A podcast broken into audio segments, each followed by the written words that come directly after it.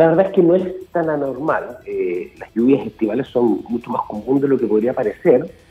La diferencia es que eh, en este último tiempo estamos pasando por un cambio climático que ha venido acentuando todos eh, los, movimientos o, tipos de situaciones climáticas que se van dando.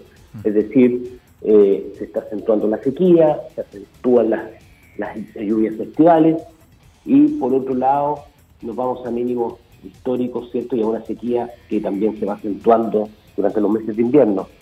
Siempre hemos tenido eh, efectos del invierno boliviano eh, en el norte de Chile principalmente, y todos lo saben, de hecho el invierno boliviano altiplánico eh, es bien conocido, o sea, cuando uno dice invierno boliviano, yo creo que debe ser muy pocas las personas que no, no, no, lo grafiquen en su mente como, como lo que es. Y son precisamente eso, son lluvias estivales de, de los meses de verano que se dan pero en general en alta cordillera. Mm. Entonces, por un lado tenemos el cambio climático que viene a acentuar todos estos eventos, este mismo, eh, esto mismo se ha observado en Brasil, no sé si ustedes han visto eh, los problemas que están teniendo en Brasil producto de, la cantidad de lluvias que, se están produciendo ahora en el sector de Minas Gerais. Eh, hubo derrumbes de prácticamente laderas completas de cerros. Sí, Entonces, eh, la lluvia cuando es, mucha tampoco es buena. Entonces, en ese sentido, tenemos esto y tenemos, por otro lado, el fenómeno de la niña, que estamos con la influencia de un fenómeno de la niña, y eh, una serie de estudios indican, de hecho, que eh, cuando estamos bajo la influencia de la niña, el invierno altiplánico se fortalece. Mm. Y por eso también tenemos toda esta lluvia en el Amazonas, que es parte del, espacio que abarca esta alta boliviana, y hace que se intensifiquen también las lluvias por allá. Y por otro lado, permite que estas lluvias del invierno anticiclánico se desplacen más hacia el sur y alcancen, y alcancen, de hecho, en este caso, incluso hasta la región de Valparaíso, que es donde también podrían presentarse precipitaciones en cordillera, alta cordillera. Eh, Cristóbal. esperamos, ¿sí? Sí, no, no, termina, termina. Eh, eh, lo, que pasa es que lo que te quería preguntar es que estamos preocupados por las precipitaciones, pero uno, la lógica debería decir que estamos contentos porque bienvenida sea el agua. ¿Es positiva esta agua? A ver, lo que nos han explicado, y lo hemos aprendido muy bien contigo, en este caso, la isoterma cero, que es esta, yo al menos yo lo defino así, como la línea imaginaria, de donde de ahí para arriba cae nieve y de ahí para abajo lluvia como la conocemos, ¿verdad? Eh, está muy arriba, por lo tanto va a llover líquido, va a precipitar líquido muy alto en la cordillera y eso eh, nos preocupa porque podrían bajar las quebradas, porque la poca nieve que hay eh, se va a derretir y va a bajar, porque podrían haber estos efectos de remociones en masa o aluviones como se conoce. Entonces, ¿es realmente positivo o es más bien complejo un fenómeno como este? ¿Se, va, a, ¿se va a acumular agua a propósito de estas precipitaciones? Bueno, el producto de estamos con un calor bastante intenso en distintos puntos de la región, de hecho, y en Cordillera no es la excepción. Las temperaturas en Cordillera durante estas fechas son muy superiores a las temperaturas que hay durante los meses de invierno que permiten la conservación de la nieve. Mm. Y como bien dices tú, vamos a tener una isoterma cero muy elevada, cerca de los 4.000 metros de altura, y por lo tanto, eh, en general va a precipitar, precipitar de manera líquida en lugares donde durante los meses de invierno cae nieve. La nieve, el hielo, de hecho, tiene un poderoso efecto sobre la roca, sobre el suelo. Por eso cuando uno va a la cordillera, de hecho, eh, en, los meses de verano, se da cuenta que eh, está muy fracturada, ¿cierto? Ahí eh, se notan los rodados que existen producto de la nieve porque la fuerza del agua, todos lo sabemos, la utilizamos de hecho en nuestro del prácticamente el tema de la fuerza hidráulica. Entonces, es complicado y tenemos un suelo que está muy erosionado producto de la nieve. Y eso eh, hace que si cae un chubasco intenso, digamos, que caigan unos 5 a, 10 milímetros, por ejemplo, en margen de tiempo de 15 minutos, 15 a 20 minutos, que son este tipo de, lluvias tormentosas, eh, puede generar de manera muy fácil que todo esto se desplace, ¿cierto? Como decías tú, se dé remoción en masa, se produzcan aluviones, eh, entre otras cosas, y se activen quebradas que en esta época no pasa absolutamente nada. Y también producto de la extrema sequía, tenemos un, suelo extremadamente degradado, erosionado, y donde también en algunos casos el ser humano también hace de las suyas, ¿cierto? Y, genera modificaciones que también pueden terminar siendo un riesgo.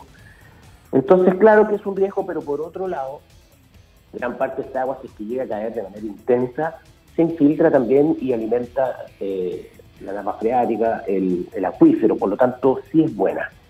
No solo la nieve, digamos, es la fuente principal de, agua que tenemos en la región, sino que también estas aguas que se van infiltrando de una u otra manera. Estos días que han pasado ha estado precipitando, de hecho, en alta cordillera, ha caído muy poco. Mm. Ha, nevado, de hecho, sobre los, los, los 4.500, eh, 5.000 metros de altura, muy poco, insisto. Em, y también ha caído de manera líquida agua, pero han sido chubascos más bien débiles que incluso en algunos casos ni siquiera alcanza a sumar. Es decir, uno se va para la cordillera en este momento y los clásicos goterones, como no quiere la cosa. Mm, más que eso no ha pasado. Sí, disculpa, Cristóbal. Eh, eh, ¿Sí? porque tú hablas siempre de, Todos sabemos que en la cordillera es donde siempre se registran estos fenómenos. Hoy a mí me llamó la atención en el pronóstico que leí del SEASA que incluso para Punta de Choros está pronosticado unas gotitas por ahí. Eso no, no, no, no es muy común, ¿no? Sí, bueno, eh, lo que pasa es que en este sentido lo que va a ocurrir, y justamente para allá iba, este fin de semana, si viene, entre comillas, digamos, lo voy a decir, fortalecimiento de, la actividad eh, de tormentas en cordillera, por lo tanto, por lo tanto tiende a extenderse hacia los valles. Ahora Punta Choro yo lo descartaría, probablemente ahí hay un, efecto de la nubosidad costera, donde podría haber una lluvia un poco más fuerte en el sector de Punta Choro. Desde mi perspectiva no deberían producirse eh, tormentas o precipitaciones en el sector costero, en este caso en la región de Coquimbo.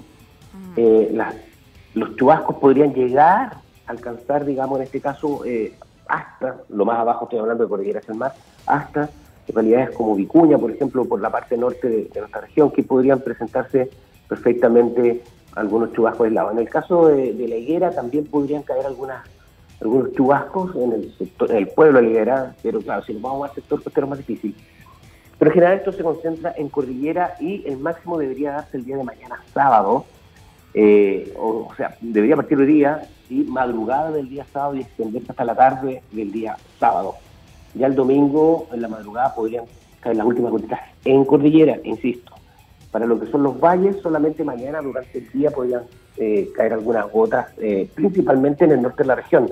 Más hacia el sur, por ejemplo, con Barbalá y Apel no deberían recibir gotitas. Ya ahí ustedes saben que también la cordillera va bajando de, altura, es más chica la cordillera, la región también es más angosta eh, y ahí en general se más hacia el lado argentino.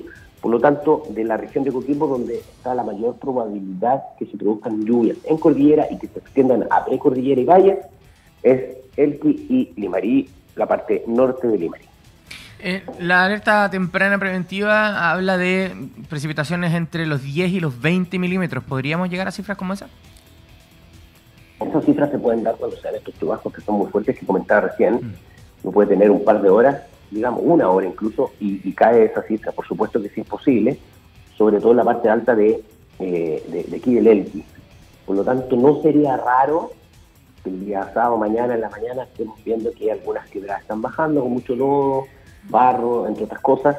Y por eso también el llamado ya me parece, me parece muy bien que la ONEMI eh, esté eh, tirando esa alerta, porque en verano muchas personas andan de vacaciones, les gusta la excursión, el calor, etcétera. Entonces, a mí me parece que no es bueno exponerse. Los crianceros en general que andan bien arriba en su pastoreo con las cabras conocen bastante bien este tipo de, fenómenos. Mm. Pero aún así han ocurrido accidentes. Eh, sin ir más lejos, no, no, no fue hace muchos años que, cayó un rayo, de hecho, a un, criancero y murió. Sí, efectivamente. Entonces, eh, el, llamado es al autocuidado. Si ustedes saben que está anunciando esto, que la Unión tiene una alerta, no se vaya a meter a la cordillera, que es en su casa nomás. Y por último, es altamente probable que si esto va un poco más allá de lo que se está pronosticando, va a aparecer en todos los medios de prensa, así que igual usted lo va a poder ver. Sí, deberían tener precaución entonces, por ejemplo, las personas que van al valle de Elqui, no sé, el fin de semana, a bañarse en el río, a meter las patitas ahí al agua, deberían tener precaución también una probable crecida de los cauces. Absolutamente. Mm. Eh, bueno, en este momento el, el río Elqui viene con muy poquita agua pero esto sí, por supuesto, puede traer, insisto, eh, son muy eh, espontáneas estas, precipitaciones de repente, eh, son muy inesperadas y por lo tanto no nos damos cuenta y tenemos encima de nosotros una nube que está dejando una tormenta bastante intensa donde no solo, claro, no solo los aluviones son el riesgo, sino que también la caída de rayos. Puede parecer un tema un poco mm. alejado de nuestra realidad, pero es un tema bastante serio cuando uno está en cordillera. Sí, es, eh, complejo. ¿Mm? Mm. Sí, e, es complicado. Sí, se han registrado casos en verano, de no bueno, no acá en la región, en otras partes del país también, en que lamentablemente han muerto personas, claro, eh, por caída de rayos en, en, camping, cuando están ahí al aire libre, se ha dado este fenómeno. Sí.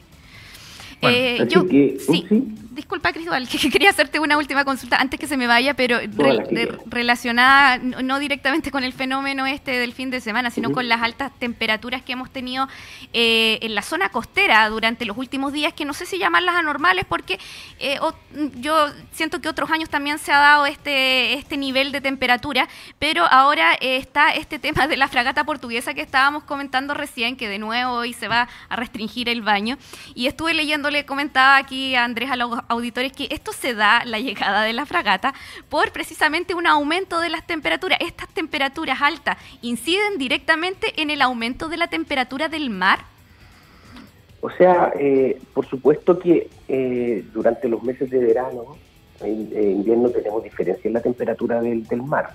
Ahora no es una, diferencia tan brusca porque el calor específico del, del, agua, digamos, en este, en este caso es mucho mayor que el de la Tierra. Entonces, ¿qué quiere decir eso? Que requiere de eh, el agua, por ejemplo, el océano debería estar expuesto mucho tiempo para lograr cambiar sus temperaturas. Cambia la Tierra, eh, cambia rápidamente de temperatura apenas se esconde el sol, digamos. hay una diferencia ahí. Entonces, pero aún así, aún así, como los índices de radiación son mayores, las temperaturas son mayores, el océano igual tiende a variar en, un par de grados su temperatura y por supuesto que eso es lo que atrae a este tipo de a este tipo de, de especímenes, ¿cierto? Que, generan conflictos en los, en los turistas. Entonces, no cambia tanto, pero sí varía, porque aparte que la región de Coquimbo, ustedes saben, está bañada por la corriente Humboldt, que es una corriente fría de agua, por lo tanto eso también evita que se eleven tanto las temperaturas del, del mar como es el caso del Océano Atlántico eh, en las costas de Brasil, que tiende a subir mucho la temperatura, producto de que no tiene esta corriente fría como la que tenemos nosotros acá, y además tenemos pocos de surgencia costera, que es afloramiento de aguas profundas, que también son más, más frías y por lo tanto ayudan a, conservar eh, un poco, no tan cálidas las aguas, pero un mínimo cambio de la temperatura del océano significa un cambio bastante fuerte en todo lo que es la biodiversidad y otras cosas, incluso en el clima, sin ir más lejos, el fenómeno de día estaba hablando de menos 0,5 grados, o sea, ni siquiera es un grado de diferencia y vean cómo se está comportando el invierno altiplánico producto de esa pequeña eh, modificación en la temperatura del océano en el Ecuador en este sentido. Entonces, tiene efectos y las temperaturas altas van a seguir. Sin más lejos, hoy día vamos a tener acá en la Serena de Coquimbo 25 grados de temperatura máxima, mucho calor.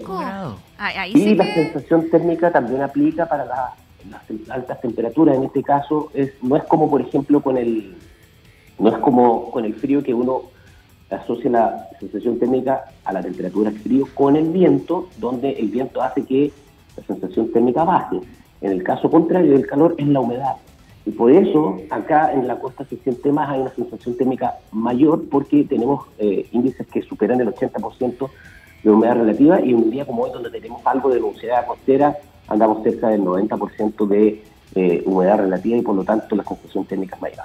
Mm, por aquí, eh, Cristóbal, nos preguntan si gente de la tercera región, ¿ah? si este fenómeno de, las lluvias se va a dar, por ejemplo, en Copiapó, Diego de Almagro. Está anunciado también. Bueno, a mí en lo personal me preocupa más la situación de Atacama, si ustedes me, preguntan de lo que pueda ocurrir allá. Ellos eh, hoy día van a comenzar con fuertes tormentas eléctricas y chubascos, precisamente lo que tú mencionabas en El Salvador. En Copiapó también debería comenzar hoy día la noche y mañana tormentas eléctricas, eh, por lo tanto y lluvia. Van a tener chubascos donde incluso ya en estos sectores estamos hablando de sobre 30 milímetros que pueden caer. Eh, podría extenderse incluso hasta vallenar eh, esta situación, digamos, donde podrían caer precipitaciones en la parte alta, en, Alto el Carmen, mm. entre otras, otras localidades. Así que es preocupante porque sabemos lo que ha pasado, la historia reciente de hecho no, nos muestra lo que pasó en general eh, hace no mucho, donde los aluviones hicieron bastantes estragos, se perdieron vidas humanas, y sobre todo sabemos también que este tipo de situaciones afecta a la gente más vulnerable eh, y por lo tanto es súper importante estar alerta. Así es, así es, en la zona de, de Alto del Carmen también eh, hubo situaciones dramáticas con respecto al tema de los aluviones, así que es de esperar que, no se repitan en esta oportunidad. Em, vamos a ver qué pasa entonces con este fenómeno que ahí se descuelga de lo que comúnmente conocemos como el invierno altiplánico. Así es, pues vamos a estar atentos y seguramente te vamos a estar molestando también durante el fin de semana, Cristóbal, para ir actualizando un poquito eh, esta situación. Por supuesto, vamos a estar muy atentos, así que eh, obviamente hay que estar mirando esto, eh, sobre todo las autoridades que, finalmente tienen que ir en ayuda de aquellos que puedan salir perjudicados. Así es, querido Cristóbal Julia, Julia meteorólogo, amigo mío, un gran abrazo, un gusto hablar contigo. Igualmente, Andrés, un gusto hablar contigo. Carolina, un abrazo, que estén muy bien. Un abrazo, gracias. Cristóbal Juliá, entregándonos detalles